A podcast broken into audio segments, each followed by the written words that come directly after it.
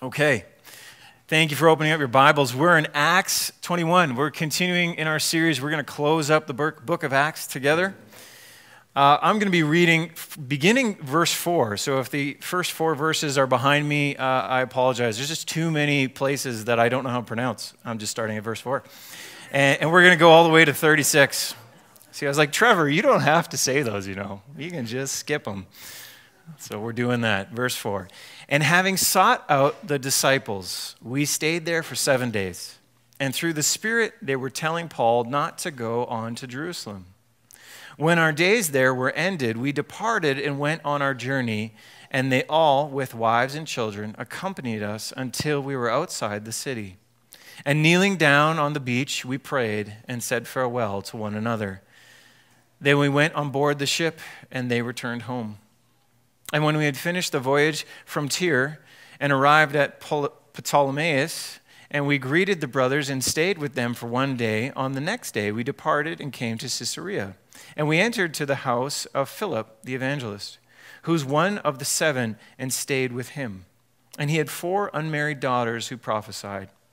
While we were staying for many days, a prophet named Agabus came down from Judea and coming to us, he took Paul's belt and bound his own feet and hands and said, Thus says the Holy Spirit, this is how the Jews at Jerusalem will bind the man who owns this belt and deliver him into the hands of the Gentiles. When we heard this, we and the people there urged him not to go up to Jerusalem.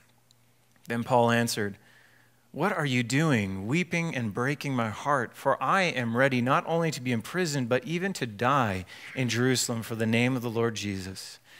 And since he would not be persuaded, we ceased and said, Let the will of the Lord be done. After these days, we got ready and went up to Jerusalem, and some of the disciples from Caesarea went with us, bringing us to the house of Mnason of Cyprus, an early disciple with whom we should lodge. When we had come to Jerusalem, the brothers received us gladly. On the following day, Paul went in with us to James, and all the elders were present.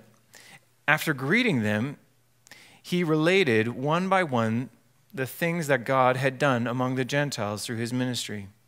And when he had heard it, they glorified God, and they said to him, You see, brother, how many thousands there are among the Jews of those who have believed. They are all zealous for the law and they have been told about you that you teach all the Jews who are among the Gentiles to forsake Moses, telling them not to circumcise their children or walk according to our customs. What then is to be done? They will certainly hear that you have come. Do therefore what we tell you. We have four men who are under a vow. Take these men and purify yourself among them and pay their expenses, so that they may shave their heads. Thus, all will know that there is nothing in what they have been told about you, but that you yourself also live in observance of the law. But as for the Gentiles who have believed, we have sent a letter with our judgment that they should abstain from what has been sacrificed to idols, and from the blood, and from the, what has been strangled, and from sexual immorality. Then Paul took the men and the next day he purified himself along with them and went into the temple, giving notice when the days of purification would be fulfilled and the offering presented for each one of them. When the seven days were almost completed, the Jews from Asia, seeing him in the temple, stirred up the whole crowd and laid hands on him, crying out, Men of Israel, help! This is the man who is teaching everyone everywhere against the people and the law in this place. Moreover, he even brought Greeks into the temple and has defiled this holy place. For they had previously seen Trophimus, the Ephesian, with him in the city, and they supposed that Paul had brought him into the temple. Then all the city was stirred up, and the people ran together. They seized Paul and dragged him out of the temple, and once that the gates were shut, and as they were seeking to kill him, the word came to the tribune of the court that all Jerusalem was in confusion. He at once took soldiers and centurions and ran down to them. And when they saw the tribune and the soldiers, they stopped beating Paul. When the tribune came and arrested him and ordered him to be bound with two chains, he inquired who he was and what he had done. Some of the crowd were shouting one thing, some another. As he could not learn the facts because of the uproar, he ordered him to be brought out into the barracks. And when he came to the steps, he was actually carried by the soldiers because of the violence of the crowd. For the mob of the people followed, crying out, Away with him. This is the reading of God's word. Anne's right. We, we're celebrating a lot today. And, and what I want to do with this text is highlight not, not just celebrating what we do as a church, but a little bit about our heart as a church. You see, we, we see two real big movements in the text. One is this uh, desire that Paul has. And if you recall, the book of Acts, rightly titled, speaks to the acts of the disciples, now the church planters and early leaders of the church after the death, resurrection, and ascension of Jesus, building out the church. And over a span of decades, we see the um, chronicling of their actions and the church going out and being built.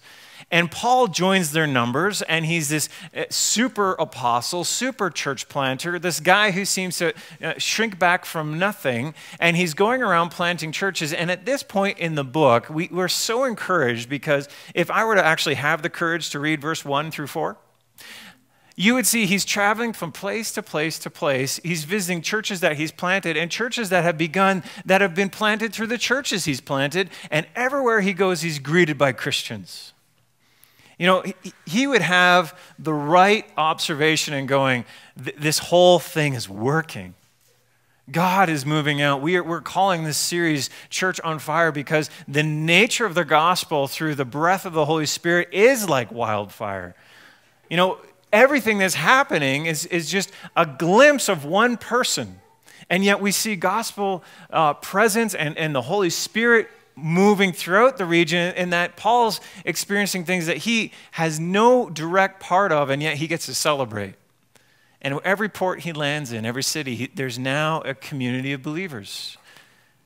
And they're greeting, they're, they're celebrating, they're living and acting like family. Now, that's a sweet moment. That's pretty encouraging. And yet, Paul, in, in the midst of all that, he's pressing hard towards Jerusalem. And if you know the story, Jerusalem being the epicenter of where the church was birthed and where it was spread out, spread out through persecution, but yet God used that to allow this wildfire to grow. And Paul's going, I got to get back.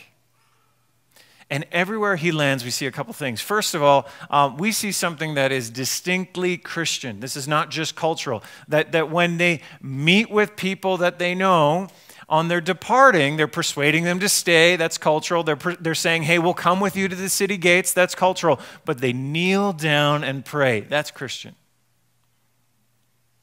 Now, I, I don't know about you. I grew up in a home where my parents always had boarders. So, like, there, there are literally nights where I'd walk past a room in our home. I'm like, oh, it's somebody new. Uh, so that's normal for me in my upbringing. But some of you are like, our house is closed. Like, we don't like having people. Like, this idea of hospitality, hospitality is new. There's something distinct about how we are, we are family in Christ. That, that when Paul leaves, it's like actually the Greek word as they depart was we tore ourselves away. Think of it, it's like Velcro. We had to just peel it off every single time because the church wanted us to stay. And, and that's bittersweet. You know, like, I gotta go, but I am so pleased that, that you are enjoying our company, enjoying our community. And in every place, we see that this, this emphasis is almost growing like, please stay. But not just because the family of God, but because there's this, this very clear and ongoing message Paul, we don't want you to go to Jerusalem. In fact, there are those who are like, hey, you know, early echoes of this in the text is like, Paul, that doesn't seem like a great idea. You know, Jerusalem's been uh, a pretty antagonistic place for the gospel. You know, there's this dude named Stephen, another guy named Jesus. They all died there. Do you not recall these things? And Paul is undeterred. He's going, We're going back to Jerusalem. In fact, he, he arrives in the house of Philip the evangelist when it says of the seven, and some of you are maybe new to your Bibles going, The seven? Uh, the, that in uh, chapter six, we see that the disciples, the apostles, the leaders of the early church who knew and walked with Jesus, they're going, Hey, we, uh, we've got too much work here. This church family is growing and the, the needs are expanding. We need to raise up leaders who can oversee and manage these things. This is where we would make a biblical case, an argument for the start of, of deacons or lead ministers in the church. You know, these are gifted people who know how to lead well so that the leaders of the church can go, we're going to maintain the ministry of the word and prayer. And, and we see among that group is this guy we actually see him later on being this super evangelist, sharing the gospel with people far from God. And then we, catch up with him again in the text. And, and he's now known as the evangelist, like it's on his business card. We know that God's been doing so much more than what we get to see in these small glimpses in the book of Acts. And he lands in that house and he says he's got four daughters who prophesy. I don't know what, like, I, I live in a house full of women. I always feel like I, I don't know what's going on. Philip had that on steroids.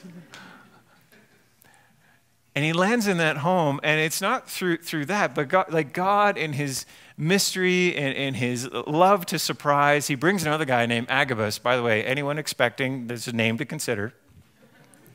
Little baby Agabus enters in and, and he prophesies and he does it you know everyone's got a dramatic friend right he, he does it in the Old Testament fashion. You know, he just takes Paul's belt. You know, excuse me, you're not needing this. Well, I, I do, but okay, here you go. Uh, and, he, and he binds him himself, and he's like, this is what's going to happen to the owner of this belt if you go back to Jerusalem. Like, that's, that's vivid. And, and he's right. The text actually says, by the Holy Spirit, he says these things. And, and not only that, we see later on the text, he's chained by two chains, and the violence is so great that the armed guard has to carry him back to the barracks. We know that Agabus got it right. You know, scholars at this point uh, are divided. Some would go, This is Paul not listening to the Holy Spirit. I've sent you caution. I've sent you prophets. I've sent you one dude who's super dramatic, being like, Can I spell it out for you? And yet he's like, I'm going to go. And then there are some who would say, No, no, no. Paul knew the calling that was on his life, and it, it spoke to the courage and clarity that he still had to go. Like, let's just pause here for a moment. Eight years. Some of you still remember the early days. You know, we had like two rows. And I remember thinking, man, this church planting thing is going to be easy. Because I had great people around me, I, I had big cheerleaders in my corner. I, I, you know, it was kind of the cool thing to do in 2015 and slowly became very much not the cool thing to do anymore. That's why we pray and we walk alongside guys like Wes and, and people who have the courage to do it now because that attitude has flipped. And I remember at that time thinking, like, this is, this is not going to be hard. And yet, if I knew now what I could have known then, I don't know if I would have planted.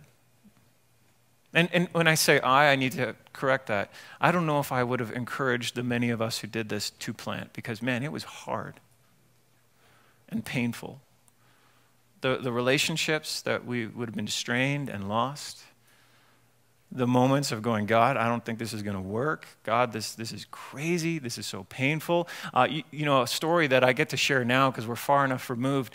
Um, the community center used to receive phone calls from Satanist groups cursing our church, and they would, uh, they would delete them for me because they're like, Aaron, you don't need to hear that. And I'm like, thank you very much. You appreciate your service. I don't need to hear that. And that was, it was about two to three years of that. And just being like, God, if I knew how hard it was going to be then, I don't know if I'd have the courage to do it. You know, just because you have clarity, all the right facts, doesn't mean your interpretation is right. You know, there, there are many times when you will look back and go, oh man, yes, hindsight is 2020, but thank you, God, for not giving me that clarity. And yet, here's Paul. He's got all the clarity he could need. This is what's going to happen. And yet, he has courage to go, guys, I, I'm willing to go to prison. I'm willing to even die. I'm going to Jerusalem. And you might have to ask yourself, why Jerusalem? We can, we're not given great clarity in that, but we, we see a couple things that come out through the, the journey and the text. One is Paul is got a heart for Jerusalem a deep respect for like this is the this is the mothership. This is like the, the home base. This is where it all began. And we want to as the churches that have been birthed out of this we want to support that. Because as that happened the, the church in jerusalem was under strain. And so we see him collecting funds. We see him uh, and, and as they send him out to the gentiles they tell him don't forget the poor. In other words they're like don't forget us. We have needs too and, and Paul c- collects funds and he brings them back. Paul speaks well of them. Paul, when he comes back, and, and Nick, are you not seeing this? The guy who's like willing to fight every battle is all of a sudden very agreeable. He's got a heart for Jerusalem. I wonder, this is my speculation, you know, God got a hold of his heart through the church in Jerusalem. And he's like, guys, uh, for, because of your faithfulness. And I used to be an antagonist to what you did. I'm, I'm here to serve. Notice that when he comes to James, by the way, that's James, half brother of Jesus, wrote the book of James. So, another cool story we don't get enough detail on. I wish we did. Like, what do you have to do to convince your brother that you're Savior of the world? Like, please, we'll have coffee time in heaven. And he sits down with those elders and they're like, here's what you're going to do, Paul. And Paul, in very unlike fashion of Paul, goes, okay. It seems like everywhere he goes, he's like, no, I've got a better idea. Let me tell you how it's going to go. And yet, for Jerusalem, his heart is what? I, I, I'm here. I'm willing to serve. I know my calling. Listen, your calling is so much more than your comfort. As a church, we are praying for other churches today, but you also need to know that there are churches praying for us. In Barrie, Ontario, one of our partner churches is specifically holding us up in prayer. And they reached out to me and they said, Aaron, can you tell us how to pray? And I, I gave them a one sentence thing. I just said this Our church is celebrating eight years. And in eight years, I've seen one really good and yet simultaneously bad thing. We're really comfortable. Uh, can you pray that, that we have fervency again to step up with courage into the next thing? And I was like hesitating to hit send because I know what that means. Like, God, can we have the courage to do what's hard again? Because let's be honest, we, we kind of know how to play church. You are an incredibly generous church.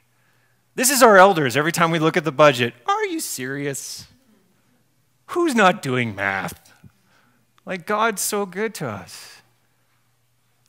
And every year, every year, I'm serious, eight years in a row, we've done this.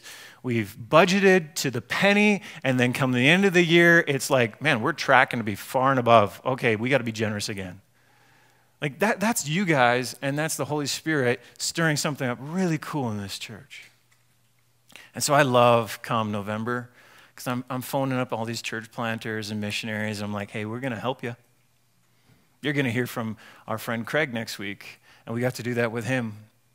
He was overseas and he's texting us some needs, and we're like, oh, yeah, we got that.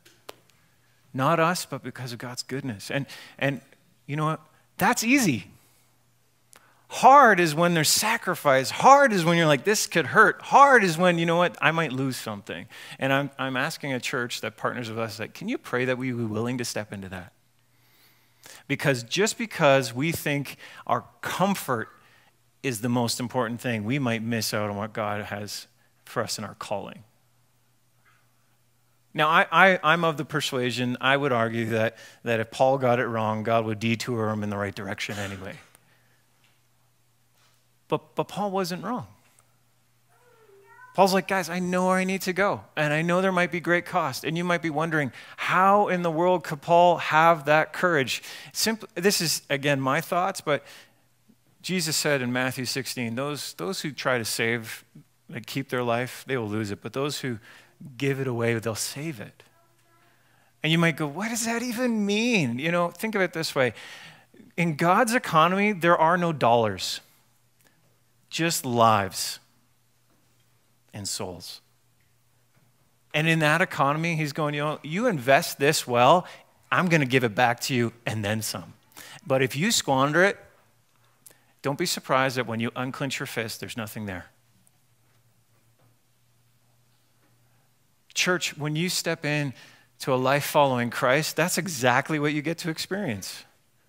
I was so blessed. It was about two weeks ago. I might as well tell the whole story now. Um, the mustard seed is about to launch a family complex in Ogden. Something I've known about for years. I've been so excited. We're, we're just a neighborhood south of one of the poorest neighborhoods in our city. And the mustard seed is like, we need to be there. We need to actually provide housing for families. And what a great time to be doing that. They did not know that our, our city would be moving this direction when they did. And so they've got a lineup, hundreds of families long, for a 24 house uh, building uh, complex. And, and they want to have a local church in the main floor. And so they reached out to us. They said, Would you guys come? And, and Corey and I toured the space, and we're like, Well, two problems. One, this is about half the space we rent currently. It's just probably not going to work. And two, you know, we love the vision here, but you need somebody who is called to this community because it's radically different than the community we serve. So, whatever you do there, we will partner with it. So, let us know. They recently put me in touch with a planter who's grown up in the community, loves Jesus, has been actively doing the work without the pay, and is like, I just feel like God's calling me to do it, and is scared to death. So we've been trying to have coffee. We've been missing each other like crazy. We both ended up sitting next to each other at a fundraising dinner. I read the name tag. I'm like, hey, you've been avoiding my coffees.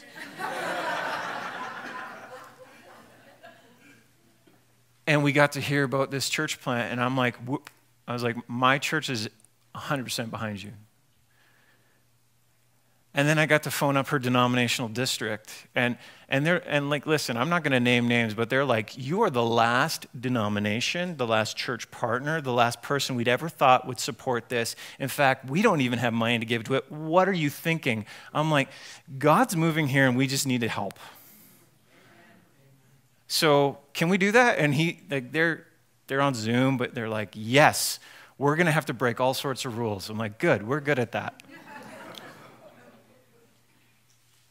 Because we know that this person is going to hurt, and we're going to hurt alongside with them because God's doing something really cool.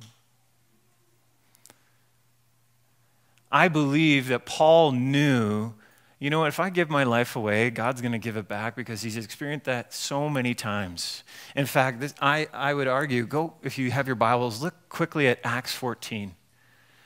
He, he visits uh, visits a town, Lystra, and, and he proclaims the gospel. They're not very receptive. In fact, they stone him and throw him to the city, uh, outside the city walls. And then he says, and read in your Bible, see for yourself. He says, and then he got up and the next day kept doing it again. That, yes, speaks to Paul's tenacity, but, but moreover, Listen, I, I don't want to get too weird here, but if culturally you stone people, you kind of know when it works. You know, if you don't know what stoning is, it's everyone would, you know, pick up a rock and they just huck them until the person stops twitching. And when they drag you outside the city gates, if, if you know, they're not very good at this, they kind of know when it's like, hey, he's still making noise. You know, maybe a few more rocks. Like, they were not just convinced, I'm convinced he was dead. And Although it's not explicitly said in the text, it is my belief that God's like, no, no, Paul, I'm not done with you. So get on up. And we know that, you know what, even if it wasn't a death to life thing, if you like Monty Python, you know, mostly dead. Oh, no, that, that's Princess Bride. Good thing I caught myself. Don't want, don't misquote such uh, scholarly resources. Even if that was the case, you know, he would have been so broken and bloodied to get up and keep doing it, like God had to do a miraculous healing work. All it says in your text where the, the body got around him, he got up, and they kept going. You know, and, and Paul, many times in his writings, alludes to guys, I've had these special connections, these visions with God. I've seen heaven. I've seen Jesus. I've seen more than I should. And part of me is going like, I, I just kind of lump this all together and go, you know, I just envision that, yeah, beaten to death. God's like, little powwow, like, hey, that hurt, hey? Yeah, well, I'm not done with you. Back you go and keep going. And, and Paul's like, you know what? The more I invest myself, the more I get back. So, guys, why would I not go to Jerusalem? Church, if you have not done that, that's my encouragement for you today. If you have not invested yourself in a way where you're like, God, I'm afraid I won't get this back, try him out. That's his economy. Because if you're thinking, no, no, no, God wouldn't want to call me into something where I'm not comfortable, I encourage you to read your Bible and try to find that to be true. I, I don't think there's a story. In fact, you know that I work bivocationally and I, I, work as a Christian counselor. One of my coolest meetings was, and I have to be careful with details, but got to meet with an individual who was a, a missionary. He was in town because he an at- attempt was made on his life overseas. He was working in a region where to present the gospel, the local witch doctors would actually, uh, they would kill missionaries or they would bribe them not to teach the gospel. And so missionaries that were surviving were no longer teaching. Missionaries that were under attack were doing a good job. And he nearly died. They brought him back for treatment, and he's on his way back, but his family, his church, everyone's going like, don't go, man. You know it almost happened. And so I was the last stop. They're like, go see a counselor, see if you're right in the head. Go see a counselor and, and we'll assess if, if, this is, you know, a, a, good decision or if maybe perhaps you you just got some kind of, you know, hero complex and you need to work that out. And I'm sitting down with him and he's in tears and he's like, my family doesn't understand that my family's over there. And they don't understand that I know that either through attacks or one day, old age, or whatever, I'm going to die over there because that's my home. And I just wept with him. And I was like, man, you are, you are so going back. Church, that, that's us. That, that's the picture of when we send. You know, and that's, I got to, I'm still working on this. The one part I hate when, when good people go I know we're sending and I know the kingdom's expanding and I know like this is a good thing, but I'm like, man, I like that person. I like being with them. I don't want you to go. But if I hold them back, I'm going, your comfort's more valuable than your call. And that's so false. You know, we need to get behind that. You need to test that out to see if, like, Jesus, is my calling, is what you want to do in my life better than my comfort?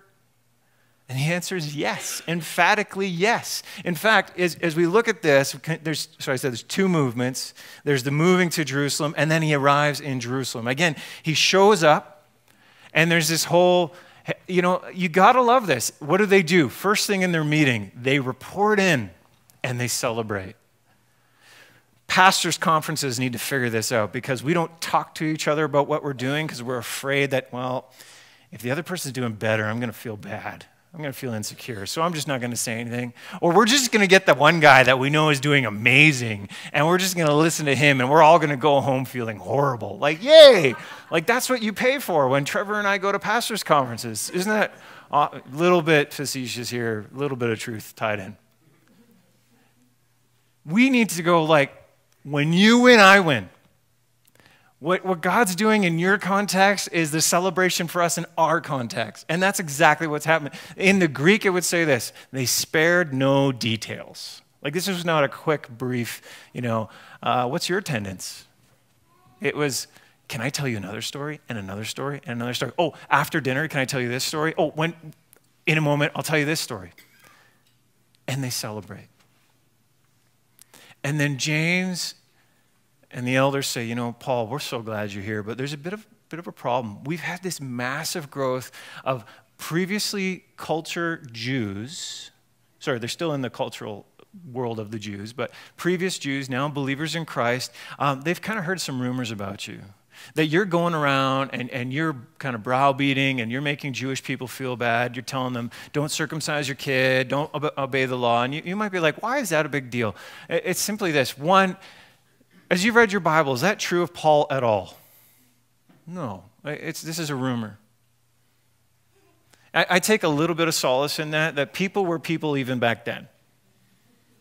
You know, you seem a little different than us. Your, your ministry work is a little bit, uh, you know, outside of our context. So we're going to just kind of highlight what could be seen as a bad thing. You know, that pastor doesn't wear a suit, doesn't tuck in his shirt. They must not be that serious about Jesus. It, it, in this context, Paul, Paul has every right, and it would be, in my opinion, very Pauline to go, Well, let me at him, I'll straighten him out. And yet he doesn't.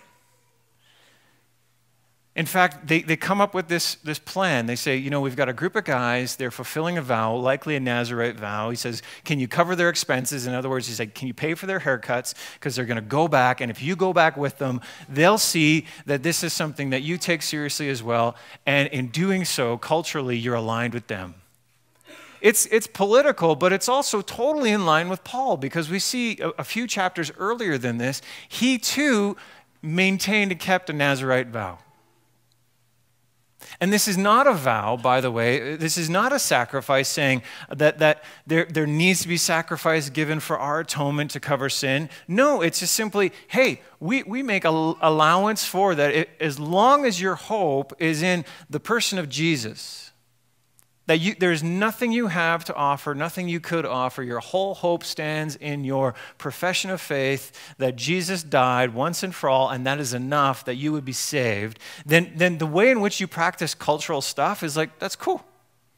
So you want to be a little bit more uh, observant of the Jewish law? That's fine. You want to be more free of that? That's fine. As long as these things aren't creating you know, problems for each other. And, and Paul's kind of like this, you know, in very much the, the way he wrote in the book of 1 Corinthians, I believe it's chapter 9, where he says, To the Jews, I became like a Jew. To the Gentiles, like a Gentile. It's like, I can roll with that because I love you guys. You know, if we know how to major in what's important, church, we're not going to be deterred. But when we, we get so hung up on petty stuff, you know, preferences, style. We're not just going to have no friends. We're not even going to have any gospel clarity at all. And I love that Paul's just like, sounds good. We can do that. I'll, I'll go with you. These, this, is, this is my church family too. And he knew how to act Jewish. He knew how to blend into that culture. He also knew what was going around was a lie. But he's like, you know what? For the sake of harmony, peace, and bringing this big family together in, in some remembrance of functionality, he's like, I'll do that. You know, church, I really want to get good at that. One of the threats, and, and here's this is a good thing, we have more friends than our bank account can allow. So we're going to be encouraging you in the months, uh, or sorry, weeks to come in the following months. You know, we support many things. We like to highlight that and encourage it. We actually have more need and more exciting things happening than we could actually support well. And we need to be wise about that. And my prayer is, God, I don't want to say no to anyone. Can you just up the resources? That would be way more fun. But one of the things is when we create these partnerships, I kind of I, I get these question marks all the time, but that's not, that's not the same denomination, or that's not the same thing, or that's not the same. And it's like, no, but it's the same gospel. It's the same heart. And it's the same unity. And like, we want to get behind that. We really want to do that well. But you know what, church? That's really hard. It's really easy to highlight where we're different than to have clarity on where we're aligned. Like, that's why we, the one thing we care about here is just gospel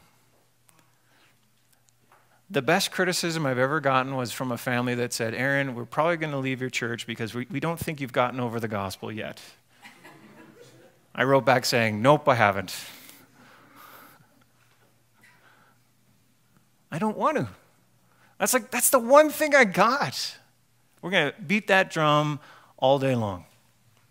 And we're going to walk alongside those who do.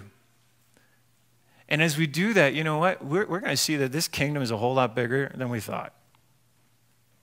A lot more diverse, too. One of the encouraging things I see about Paul is despite all this, there, there's this ability to see that, you know, he's, he's not the leader, but he's a link in the chain. I was thinking about, you know, okay, Mission Hill celebrating a birthday. We're marking all these little milestones along the way. In some respects, they're big. In other respects, they're so small, and minute, it doesn't really matter.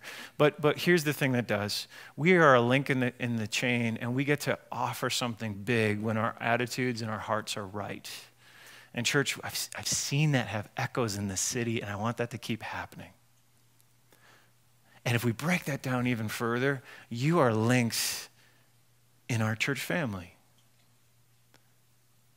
What you contribute through your gifts, through your heart for Jesus, and the relationships you have, it keeps us healthy to keep doing that. And so every time we get up and we're like, hey, church, we're doing this, well, we're not unless we're, we're united. And so you know, here's where I really want to challenge us uh, that prayer is sincere. That, that we be willing to step into what's hard, knowing that God will meet us in that and that will grow. That, that where we invest ourselves, God will give us so much back in return. But that's scary, I know. It's scary because I'm actually promising there'll be bumps along the way, there'll be attacks, and, and there'll be hardship. It's also scary because you know what? There might be times in which we'll get friendly fire from our own team and we'll not know what to do with it. And rather than firing back, we're just going to go, we'll love and bless and we'll work with you. And, church, all that is just, it, what's that going to create? An unbreakable link in a gospel family chain. That's what we're calling you to be. In fact, we get to do this in an act of response. Bill, in a moment, is going to come up and lead us in communion. But as the worship team comes up, you're, I'm going to pray and you're provided an opportunity to come and receive the elements. I, I just want you to, to reflect on this. If you're a follower of Christ, and I defined it already this morning this way that your only hope is the work of Jesus and what that means for you to be saved. If that's you, then when you come and receive these elements, you're simply saying this Jesus, I know that you gave your life for me so that I could have one.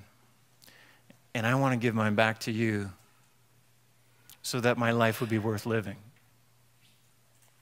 This is not something to squander. So let's give it away and invest it wisely. So, Jesus, I thank you for your word, and I pray you be glorified and honored in it. I thank you for this church family. Thank you for the many things we can celebrate, the many things that we get to just go, wow, Jesus, you're doing that. But Lord, for the many things that you want to do and our hearts are resistant to it, would you soften them now?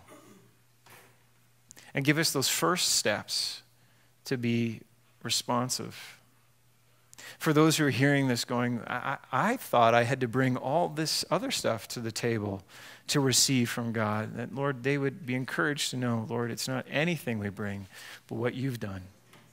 In fact, this very picture of what we're about to do is we're going to the table and receiving what you've given in faith Lord, to say, We're yours. Would you use us? And I pray that on a day that we celebrate his anniversary, Lord, would it be a recommitment to the thing